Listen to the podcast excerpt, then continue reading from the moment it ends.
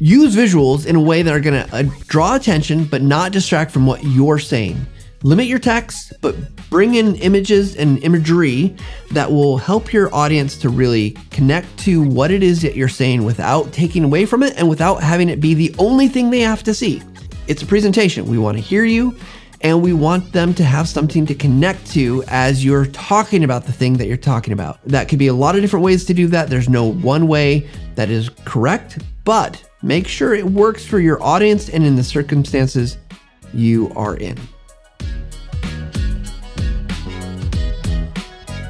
Good morning, good evening, good afternoon, wherever you are and wherever you're watching from. Welcome to the Visual Lounge, where we talk about visuals, images, videos for the workplace. So, today we are going to be talking about visuals for better presentations. Why that topic is one that is important because at some point you're probably going to have to give a presentation, going to have to communicate something, show something, and visuals in terms of presentations, particularly PowerPoint, are really important to, to start to think about. How can you make those better? How can you make a better presentation that's more impactful and going to have the impact you want? So, with that said, let's go ahead and dive in. So, a little bit of just kind of updates here in terms of the format of the show. We're going to go through a couple standard questions with everybody, and I'll try to do this for myself as much as possible and as much as it makes sense.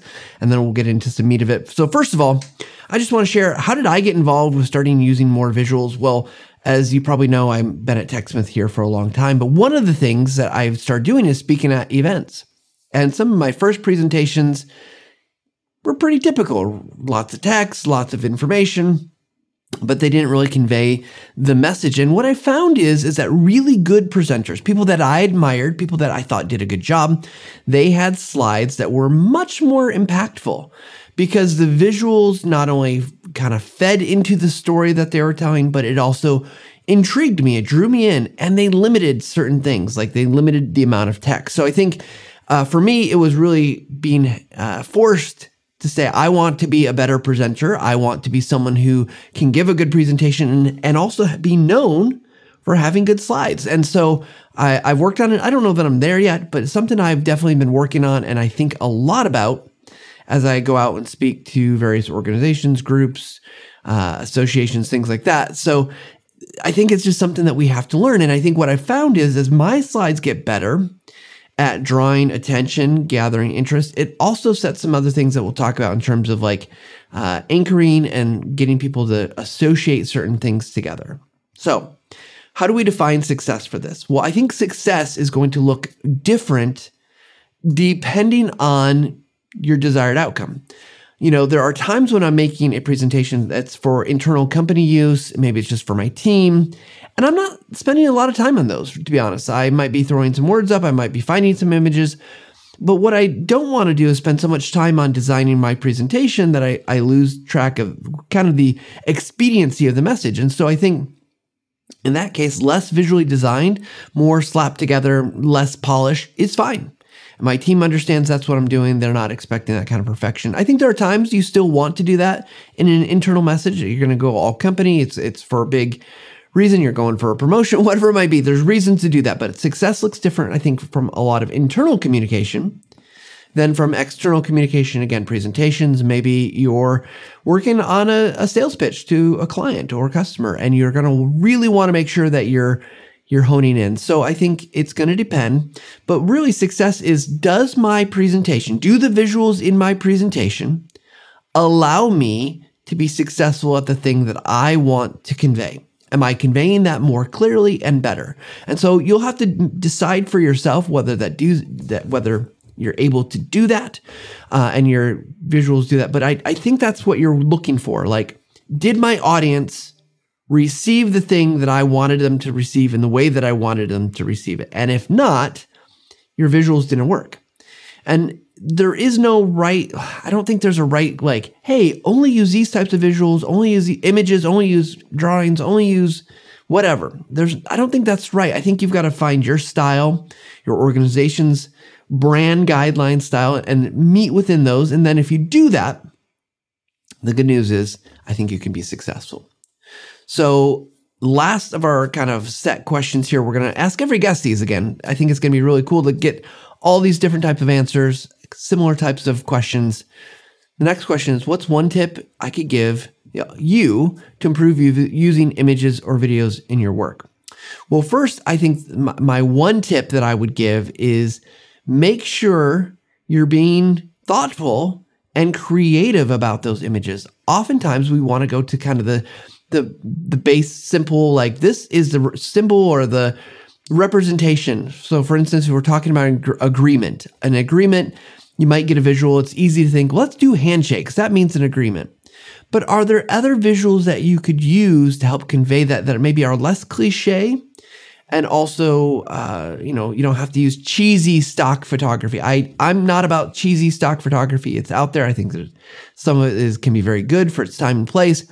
However, I think you can be creative about how you're making that connection. Because remember, if everyone uses a handshake uh, photograph and you see it all, people are seeing that all the time. Of course, there's a connection there, but I think you can make a unique kind of to you connection with something a little bit unique. So try to be a little bit uh, different about your slides. Don't go crazy. You still want it to make sense, you know. Um, but I think you can be take a perspective saying like, hey, let's what else can we do to make this to stand out and, and hit home? Now there is a risk in that, and, I, and this tip is one I hesitated for a second because the risk is is you get too crazy. What does a dancing bear have to do with that topic? If you got a dancing bear or some kind of weird other thing, it, it might be like, hey, that's a trigger there was a dancing bear. But if it really doesn't, it's not on point to like, yeah, I see the connection and the audience is like really struggling with that. I think that's a risk. So, so do be creative. Think about, really think about your visuals, try some different things, uh, but also be careful that you don't go swing the pendulum so far the other way that it's like, I have no idea what that presentation was out about based on the pictures. And we'll talk about this in a, in a, a few minutes, but I think one of the things to realize is that I'm going to recommend you don't have a lot of text. So that image is carrying some of the weight of the visual memory saying like, oh yeah, there was a picture with uh, the lobster on top of the cage and the lobster was bright color and everything else was gray. That's an actual slide I have. Uh, and so you, you can start to think about like, okay, is that going to help them remember it? Is it going to stand out enough? Or, you know, do they need something a little bit more a little bit, you know, more memorable, or maybe they need something just more kind of common. So there's lots of balance here. There is no one perfect solution. Okay, with that said, we're going to take a quick break. We'll be back in just a second and we'll be back at it. Hey, everybody, sorry for the quick interruption. I just wanted to tell you about two things. One, we'd love to have you subscribe to the show. Go ahead and click the bell if you're on YouTube. If you are on your favorite podcasting app, make sure we're into your feed so you never miss another episode. And two, in the show, we're talking about visuals. So I'd recommend go check out TechSmith Assets. If you haven't seen TechSmith Assets before, they are so awesome. So many great things in there. Not only can you get stock photos, stock music that you can use royalty free, there's also images. There are particular assets that work really well in Camtasia and Snagit. Stamps and custom intros, lower thirds, all those things to make a really great image or video or presentation. So go ahead again, check out TechSmith Assets. That's at library.techsmith.com, or you can find it through Camtasia and Snagit. Now, back to the show. Okay, welcome back. So today we are going to continue our conversation about visuals and in presentations in particular. So again, I mentioned earlier that I, I give I don't know how many presentations each year. A lot of them uh, I've built out slide decks. We're going to take a look at a couple here, just one or two of them, just to give you an idea of my style, what I think works. Again, I'm not advocating that this is what you should do. I'm just trying to say here's some options that you have. And if you're listening to the podcast, you can go watch over on YouTube. Go to YouTube, the visual, just search for the Visual Lounge on YouTube. We've got our channel there. Um, but first, before we jump into that, again, I want to just emphasize why visuals are so important. Think about when you're giving a presentation, whether it's virtual or you're in person, that presentation is sort of a primary display in the room, right? And, and, physically it is a display, but when like Zoom, if you ever notice, it makes the presentation or a screen share the main thing. And then it pushes everybody off into small little boxes so you can't see their faces. In in real life, if you're given a presentation in a, a physical room, obviously you're there walking around talking, you've got a microphone probably. So a little bit different. But you know, what you're doing is you're using these visuals to guide your audience through the conversation that you're having with them. Maybe you're invoking emotion, or maybe you're trying to get them to question things, but but primarily you're getting them to say, "Okay, this is a visual cue to say, I know what we're talking about here, or okay, I'm going to represent this image with what we're talking about. So it's it becomes a, a kind of a milestone goalpost kind of along the way to say like, yep, this is what we're talking about, and it keeps them kind of as a mental organizer. Now, as a presenter, I use that all the time because when I give a 15 minute conversation without notes, it's it's really tough and so I need something to guide me, like, oh yeah, what was the next point? Because uh, one, I'm just I'm human, and I need those kind of points to help me remember what to talk about. But two, it becomes a way that I don't miss something that I, I, I knew at one point when I was preparing that that was really important. And so it helps guide me along the way as much as it helps guide your audience. And it needs to do both. Now, if I had to choose though, if I had to break it down and say you could only pick one of those purposes, guide the speaker or guide the audience, here's what I would probably say I'd say drop the slides, use it to guide me.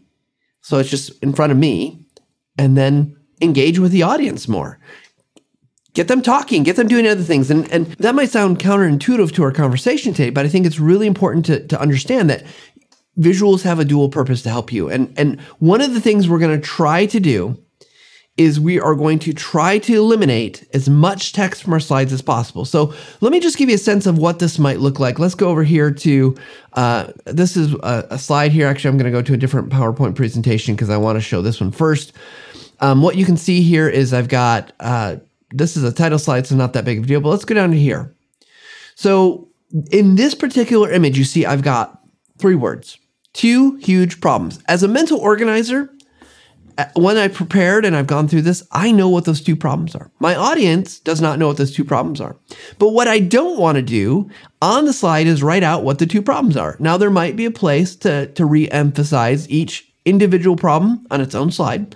That might be a thing you choose to do. But I'm not really focusing on, in this presentation, I'm not really focusing on the problem. I'm really focusing on solutions. And so you know, you want to think about like, okay, what is this going to say? But again, you don't want to have a lot of text. Now, here's another slide. A few more words. We need viewers to start watching some. That's a, one of the problems, right?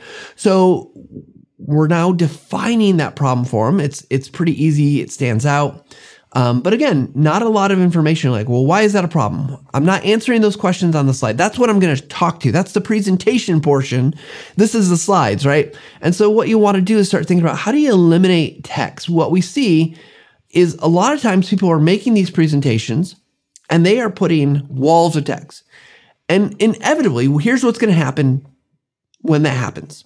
One, the presenter is going to feel compelled to read which is on the slides. They're just going to start reading them, which for most people, they can do that themselves. They don't need the presenter to read the text to them. The other thing is, and if you're like me, this is what I do. If I see that big text, I start reading the text and I disengage my brain from what the presenter is saying. So I'm focused on what are on the slides and not what is being said. And therefore, why is there a presenter in the room bothering me as I'm trying to read this document? And I think that's a, a, a thing to consider is like, what do I want them to read? What do I want them to pay attention to? And if they're paying attention to my text and not me, why am I there? Now, I think there are cases where you can have more text, and I want to show you an example here. Uh, and this was a very particular use case. In, in this particular presentation that I had brought up, I'm going to bring it up again. Uh, it was talking about some research, and one of the things I wanted to kind of illustrate is this idea of a persona and thinking about like what kind of experience I might go through. So we walk through an exercise and so here, let me uh, let me do it this way. Let's go over here so you can see this a little bit better. We got this persona. And so there's a lot of text in here. And I fully expected people to stop paying attention to me and look at this persona uh, because what I was doing then is explaining why, who this is, and how we were going to use it throughout the rest of the presentation. So it became a part of an interactive module where it's saying like, hey, you're going to look at this piece. I want you to think about this. So I think you got to just be careful. Of course, everyone knows this, right? Don't put too much text because frankly, we're having a presentation now about visuals. So we don't want that. So just be thinking about how much you're going to use text. And then make sure you're designing your text in a way that works for your audience. Whether they're virtual, whether they're in the room with you, you want your text not again, we limit the amount of text, but the text that we have, because it can be good for context, it can be good for level setting, good for a lot of reasons, right? Mental memory, once again. But then you want your text to be big, you want it to stand out. And sometimes I'll admit, I still I, I have slides that have worked better than others. But you want them to be able to see what is being said on the screen nice and clearly. If I if this is let's for instance, if I can I think these are actually just images from a, a previous build. Uh, but if I were to go in here and make this this text really small and hard to read, and you're at the back of the room and you can't read it, that's a problem. So if you're going to have text, make sure it's readable. The old school rule used to be size 28 font.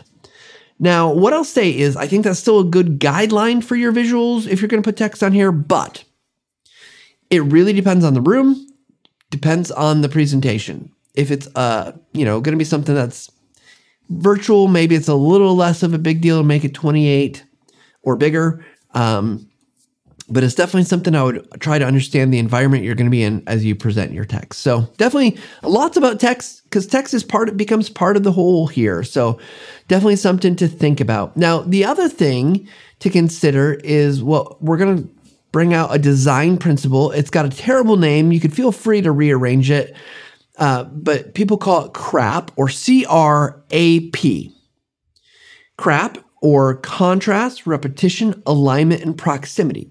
So as you're designing your slides, you might start thinking about what do these things have, you know, where are you putting elements onto your slides? You know, for instance, in one like this, you know, there's not a lot here to design because it's an image I've cut out basically this part here so it's it's color, the rest is black and white. Our text is it's close to this this image, so we get the sense of search.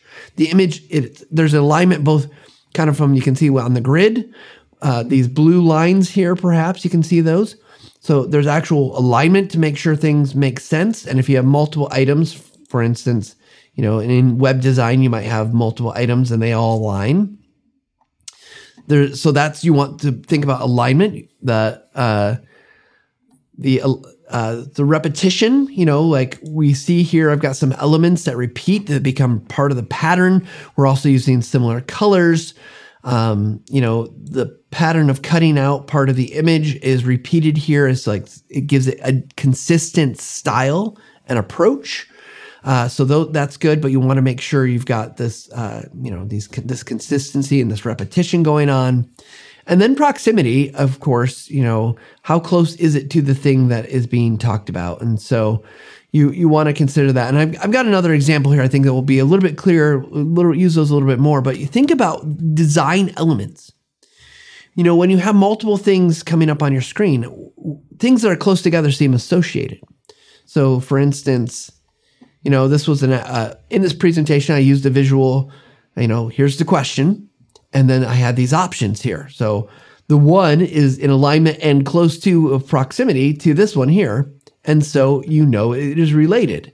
Same with the two and the three and so forth. So you want to be thinking about things and how you're bringing them together. If if the five was way over someplace else, you'd be con- maybe you'd be slightly confused. So now that works in much more complicated type design situations. However, for presentations, I think it's important as well that you see like what is what is related, what goes together, what doesn't, and use that to help shape your message, to convey information so that when you're you're doing this, it makes a lot of sense. So for instance, let's look at this particular visual again. I'm highlighting, so I'm using a little color here, but these things are already lumped together by grouping. So they're they're alignment, they're aligned, there's proximity there. They are using uh, consistency and kind of the approach. So again, good design really matters. And if and if those aren't the principles that you're going to use or want to use, there are way more different design styling and uh, approaches that you can use. That's a very simple one I thought is helpful to bring up here. So keep keep in mind as you're building your slides out, what are the elements that you're going to use and reuse you know, when someone goes to look at those things, does it make sense to them?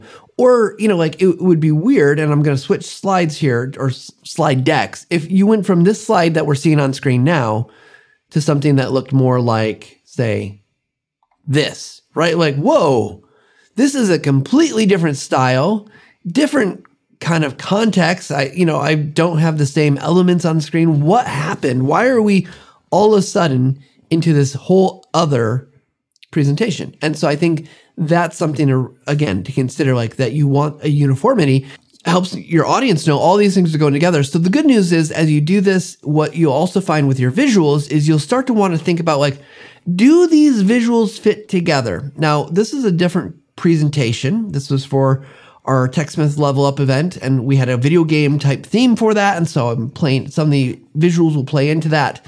Um, you'll start to see that there's there's these elements I'm bringing in to bring consistency. Uh, you know, I'm using this line drawing. This was all done in PowerPoint uh, using a tablet, uh, but it starts to bring a, a little bit of a different feel than the other presentation. Now they're separate presentations, so there's nothing wrong with that, but it's helping you know these things connect and maybe have that kind of more uh, fun uh, vibe, video game kind of vibe, connecting in. Kind of there's retro themes, so it's got some of that going on too. Uh, so you know, you want to just, again, make sure you're being consistent. If this is a style you want to use, cool. If you want to use, you know, I used a lot of cutouts in here, uh, lots of kind of even some similar type imagery that seem to relate why videos stop viewers use the stop sign. And so you want to, to be thinking about all those types of things as you go. Now, one of the things uh, about this particular presentation, this level, what we call, I'll call my level up presentation, if you look at it, it is images with, it's got a footer that is like an, a 16 bit footer, kind of like a video from a video game like Mario running on the ground, the ground. That's what it looks like. We've got these drawings. And again, you know, is is this a good thing or a bad thing? It's got a lot going on in many of these these slides.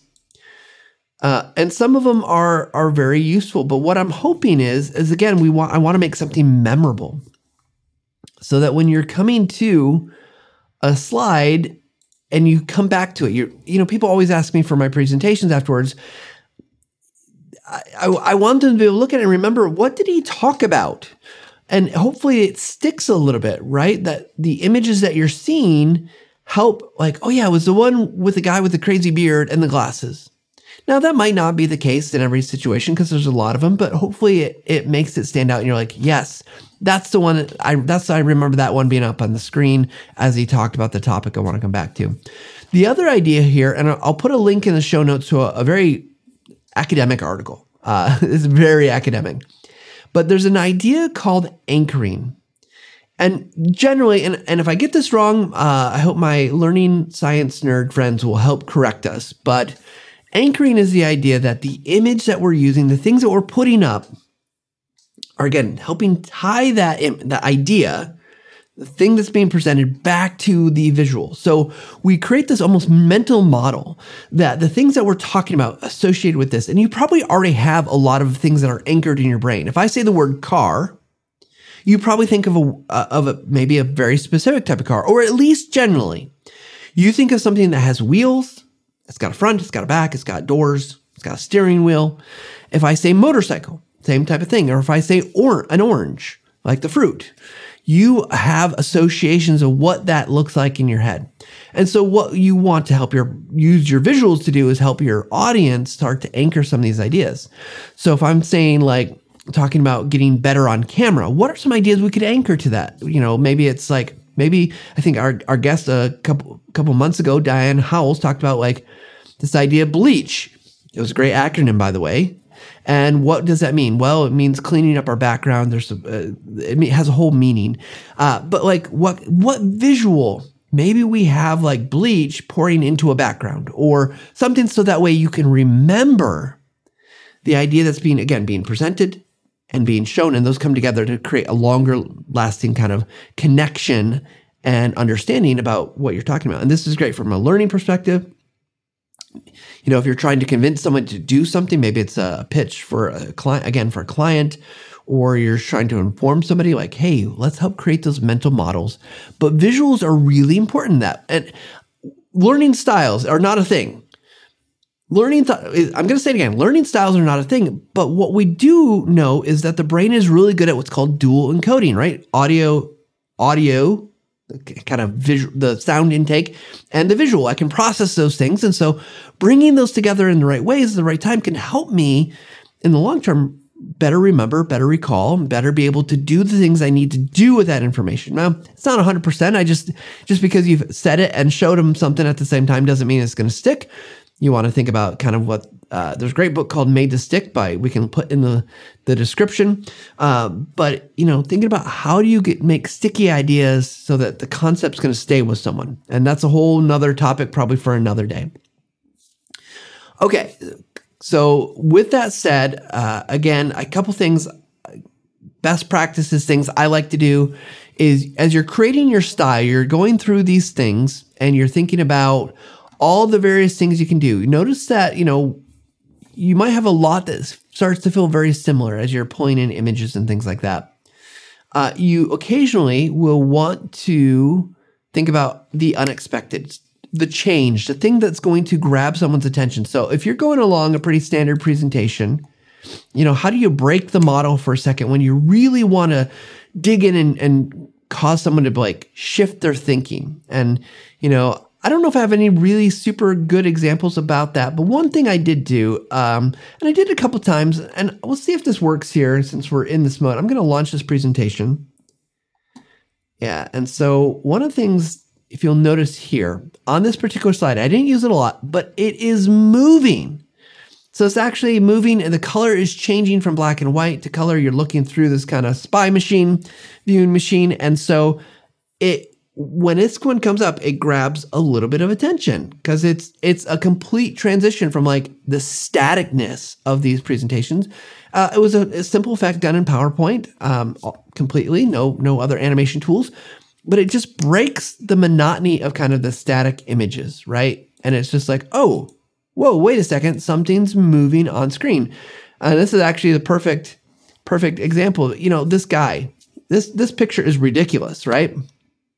And it might be something just like you could use something outrageous like this to break the attention of like graph, graph, graph, graph, graph, data, data, data. Like throw something in, change that mindset, get like grab their attention. And if you do it too much, it's not going to work, but you want to really kind of be thoughtful about that. The other thing you can do, turn off your slides. Put a black slide in there. Just and and maybe that's the time to have conversation. Maybe that's the time to make a point that's very specific that you're like, hey, fo- focus up here. And you don't say that to them, but like, like slides are no longer relevant here. Let's just talk for a second. And so I think there's lots of things that you could do to allow you to be able to really grab the attention. Now, the last thing I want to talk about here, I think, is uh, an important topic. It's one that I get asked all the time. There are numerous ways you can get great imagery. You've you've seen some of the imagery. I I'm partial to the imagery. You might not like it. You might not like my style, and that's okay. You do you, or as uh, we like to say around here, don't yuck my yum, and I won't yuck yours. Uh, but where can you go get this? One of the places I, will first recommend is the TechSmith Asset Library. You can subscribe to the library. There is some free stuff in there for both Snagit and Camtasia users.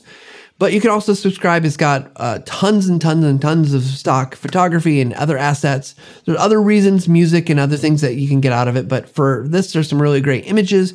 There's also some video clips if you want to bring video into your presentations. Um, really a great resource. Does cost a little bit, but it is well worth the money if you're a Camtasia Snagit user, because then you can also use it for t- all the other things that it provides for them as well. Uh, there are some free places you can go and get really great, beautiful photography. I'm a fan of grabbing, rather than stock images, finding photography that works for my purpose, kind of making it work, and uh, rather than being kind of the standard cheesy stock office photos, right?